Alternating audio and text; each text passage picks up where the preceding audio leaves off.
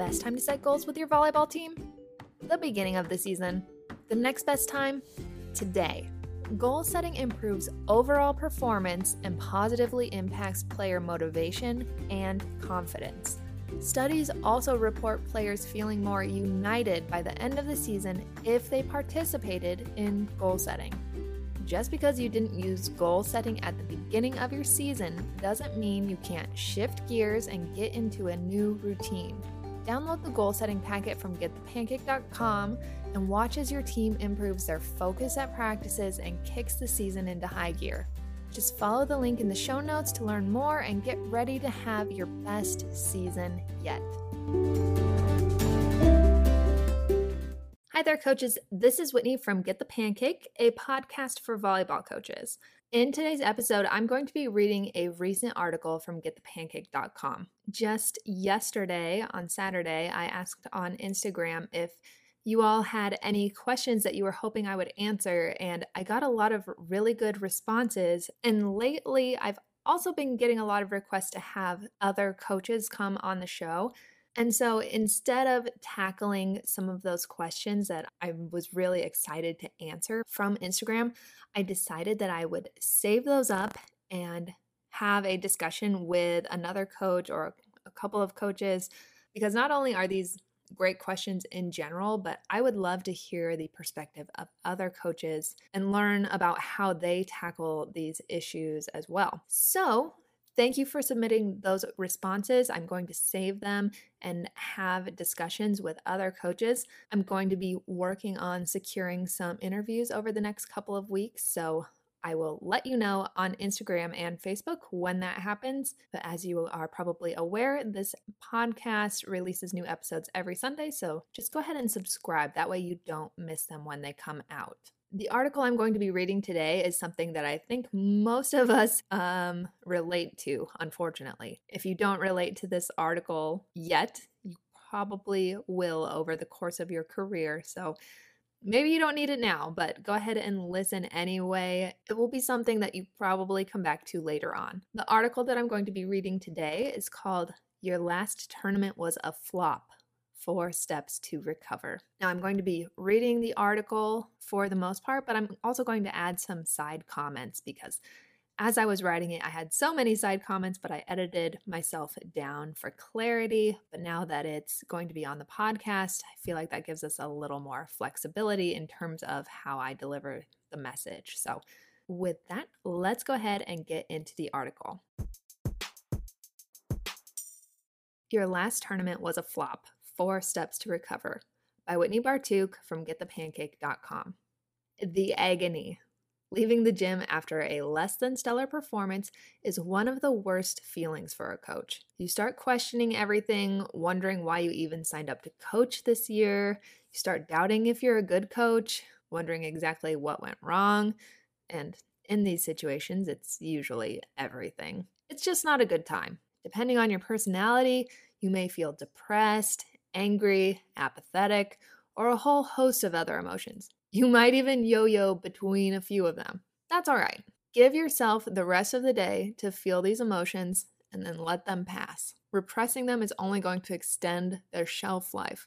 But once the next day rolls around, it's time to roll up those sleeves and get to work. Step one vent and regroup. All right, your pity party has officially ended. Now it's time to pick yourself up and dust yourself off.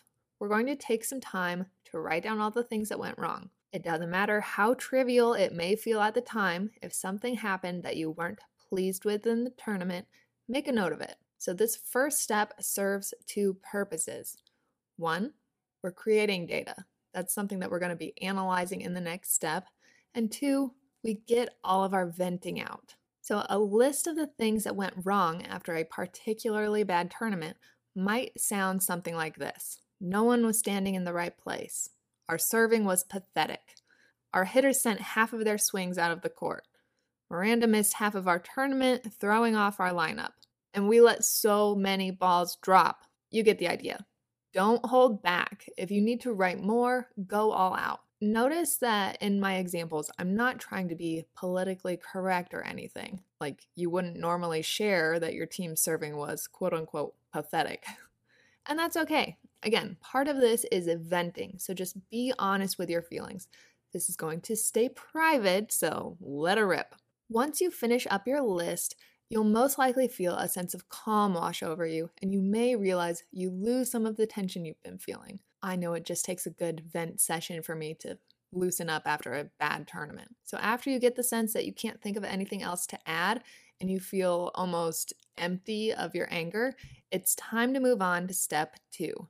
So, our first step was vent and regroup.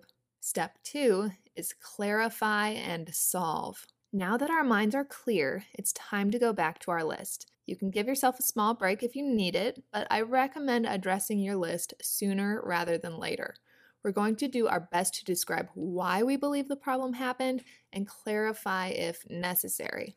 I'll do a sample review of my own list from before to explain what your notes might sound like. First, we're going to clarify. You'll notice that a lot of this clarification process is taking general complaints and trying to figure out what actually happened. And we're just getting more specific, diving down. So the first one was no one was standing in the right place. It's a little dramatic, but okay. And then to clarify, we're going to say we released into defense too late and we were caught off guard often. Okay, that's better. That's something we can work with. Next example our serving was pathetic. Now, that could be any number of things, but we're going to clarify and say we missed critical serves when there was pressure. When we say our hitters sent half of their swings out of the court, what we really meant was we didn't use any other attack options. We only swung 100% all out on every ball. And being upset that Miranda missed half of our tournament, throwing off our lineup, well, a player got sick the morning of, and maybe I just wasn't ready to make last minute changes. Finally, when we were venting and we said we let so many balls drop, well, looking back, it seemed like it was just a lot of miscommunication between our front row and back row on free balls. So now that we've clarified, let's spend some time coming up with possible solutions based on what the real problem is, not our dramatic interpretation of what happened. Okay, so solving these issues. When we say no one was standing in the right place and we we're releasing into defense too late. Looking at that clarification of the problem is that we need to practice reading the opponent's setter and improve our footwork speed. As a side note, most of these suggestions do link to drills and other articles on getthepancake.com. So I will link to this specific article in the show notes. If you would like to scroll down to step two, that's where you're going to start seeing some of the links to ways to improve these specific issues. But of course, feel free to just click around on the website. There's a ton of drills and tips that you can use. Okay, back to our issue of serving being pathetic, missing critical serves when there's pressure. The way to solve that is to make sure that you're running more high pressure serving drills in practice. That way, your players feel more confident in themselves when they are placed under pressure because it's something that they're used to. Or when your hitters are hitting half of their swings out of the court because they don't know any other shots, what you need to do is teach them how to tip and do roll shots and learn when each shot is appropriate. I have a couple of drills for that, again, linked in the original article. Now, the next one about a player missing half of the tournament because they're getting sick and you weren't ready to make last minute changes. One way to solve that or attempt to solve it is to emphasize healthy eating habits like staying hydrated and eating whole foods, making sure players are getting enough sleep. That way they get sick less often, but I also come to tournaments with alternate lineups just for different situations. So I would recommend doing that ahead of time as well, and that might help you out if a player is missing. Then finally, trying to solve the issue of the balls dropping and then realizing there's miscommunication between front row and back row. Well, just practice when front row should take the ball and when the back row should take the ball. You're going to be teaching front row to stay out of the way and back row to call the ball early when it is a truly back row ball. And you can design your own drill here using the building up to chaos system that I discussed in a previous episode on the Get the Pancake podcast. I'll link to that as well. But this would be a really great way to teach your entire team when one option is appropriate and when the other option is appropriate. Okay, so just to review step one was to vent and regroup. Step two is to clarify and solve.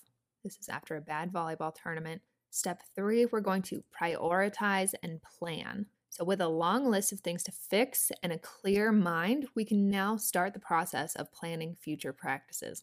But first, it's important that we look at each solution we came up with and prioritize this list. So, depending on your own personal preferences and strategies, you may value one skill over another.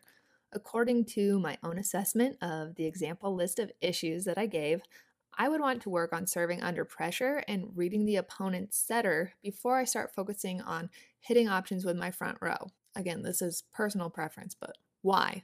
So, serving happens much more often, particularly at the younger ages, which is where I typically coach. And the process of learning how to read a setter is long and complicated. I figure you might as well get to work on that first since it will take time for the players to develop in that area. I also feel that hitting decisions and improving communication between front row and back row will only take a drill or two to improve, so these are lower on my list of priorities. I still want to teach them, but they're just not the first thing that I'm going to tackle.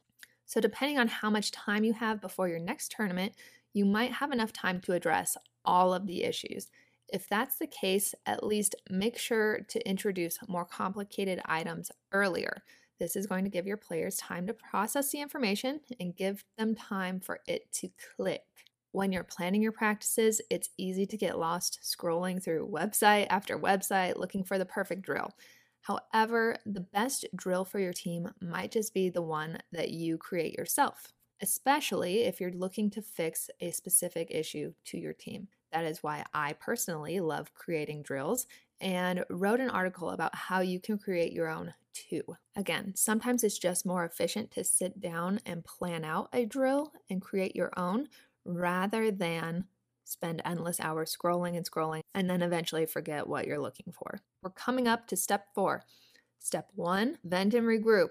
Step two, clarify and solve. Step three, prioritize and plan. Step four, execute. You've come this far. Make sure to actually schedule your drills into practice. I know plenty of coaches who head to practice without a plan and think that they will remember everything they want to work on, but I also know that anytime I try to just remember things, I usually fail. Write out your practice plan and be sure to include all of your new drills that you've designed or found to correct the issues from your last tournament. It may be worth it to sit down with your team to share your analysis. So, now this is when we are going to share the politically correct version of what our venting returned and tell them the solutions you've thought of. So, for example, instead of saying that our serving was pathetic, I might share with my team, we really struggled to serve under pressure. That's much nicer, and they will probably agree with you. So, unless your own analysis is way off, you should get agreement and buy in from your team. This is going to help build trust in you as a leader following a poor performance. Because honestly, after a bad tournament, there will be a lot of discussions on the drive home that players and parents have. And you want to reassure them in that first practice back that, okay, maybe things went wrong, but I know what they were, and this is how we're going to fix it. And that's reassuring to your players. So, in the end, you will always find something to work on.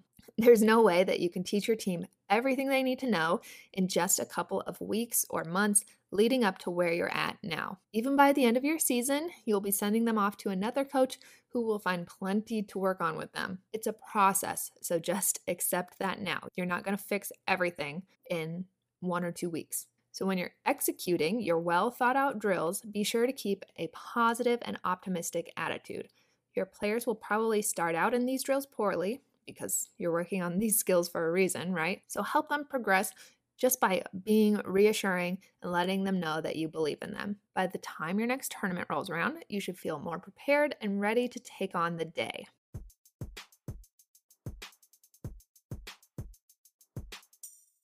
Thanks so much for listening, coaches. Again, that article title was Your Last Tournament Was a Flop Four Steps to Recover. Everything that I mentioned is going to be linked in the show notes. Be sure to subscribe to this podcast.